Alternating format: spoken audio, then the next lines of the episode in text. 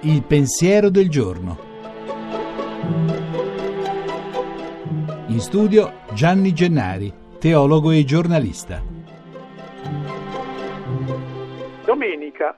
Oggi nelle chiese dal Vangelo di Giovanni Apostolo, quello che unico ebbe il coraggio di seguire Gesù fino sotto la croce, si sentono le parole dell'altro Giovanni, cugino di Gesù, che chiamiamo Giovanni Battista. Lui vede arrivare Gesù e non solo lo chiama agnello di Dio, ma aggiunge che è quello che toglie i peccati del mondo e anche se pare venuto dopo di lui, è prima di lui, è più grande di lui.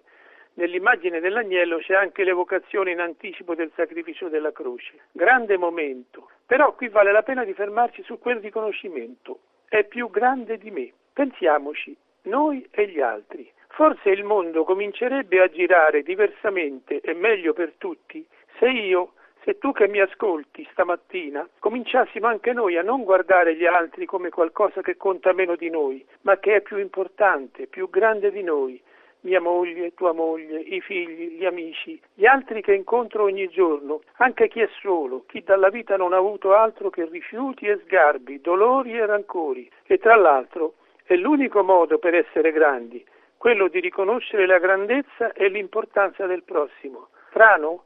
Ma che? È pura farina del Vangelo di Gesù Cristo. Buona domenica.